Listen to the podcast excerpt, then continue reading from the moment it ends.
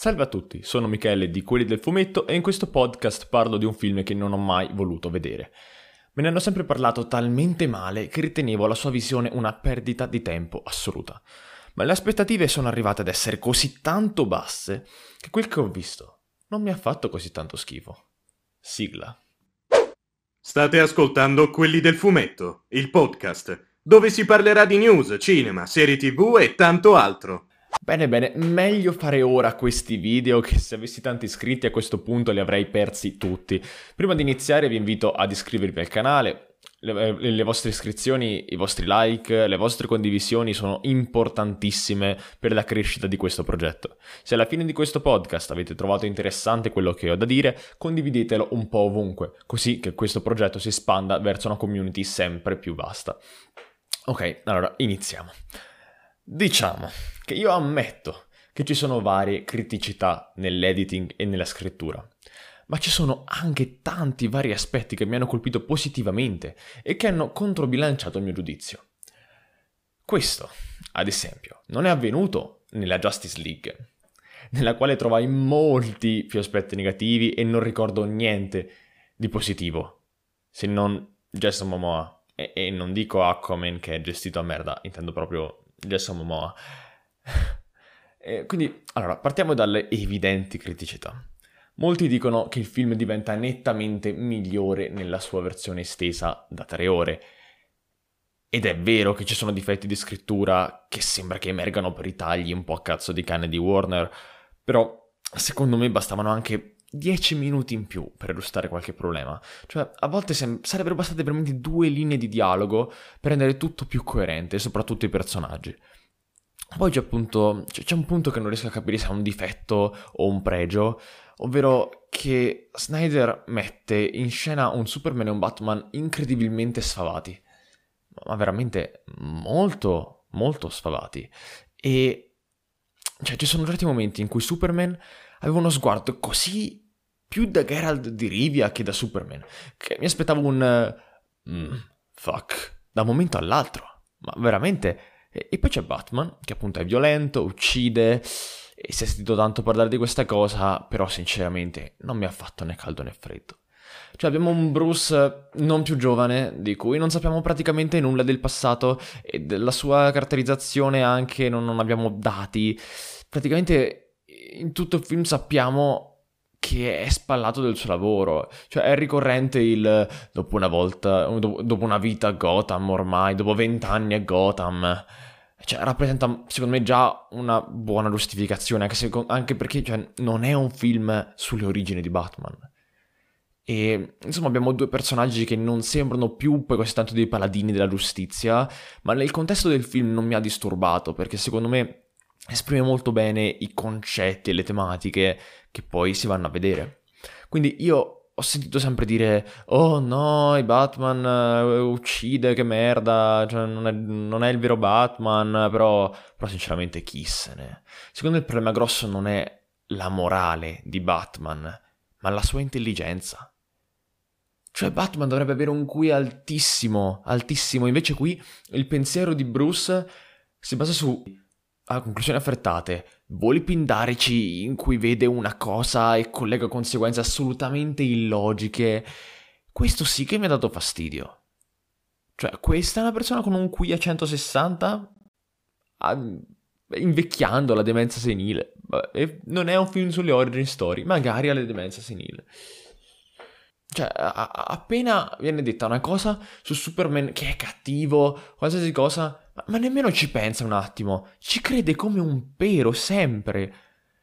Ora, eh, per me le criticità di questo film non sono così gravi da rendere vano l'enorme concept che sta dietro al film, cioè l'impalcatura che Snyder ha costruito e che io ho adorato, sia per la fotografia del film, perché dai, cioè, Snyder è un cazzo di mostro a livello visivo, ma di questo ne parla abbondantemente Lorenzo in un video in cui parla di Man of Steel. Se siete su YouTube ve lo metto in descrizione o, o nelle schede, ma soprattutto a livello di concept e tematiche in sé del film.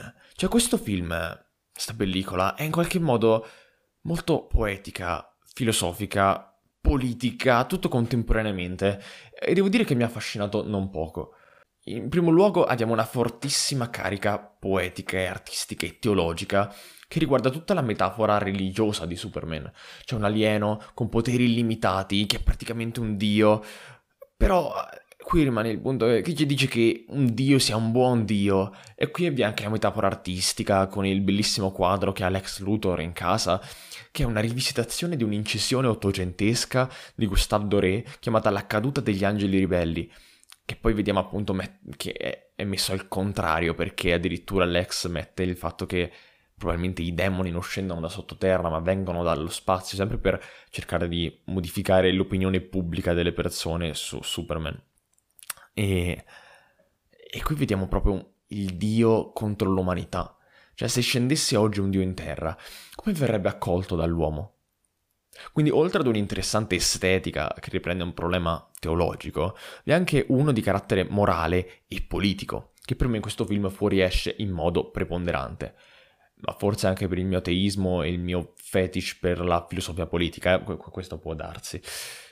Quindi, oltre ad un Superman onnipotente, abbiamo anche un Superman cane sciolto, e che fa il bene degli uomini, però in modo completamente arbitrario. Il punto è, è giusto l'uomo forte che da solo risolve i problemi?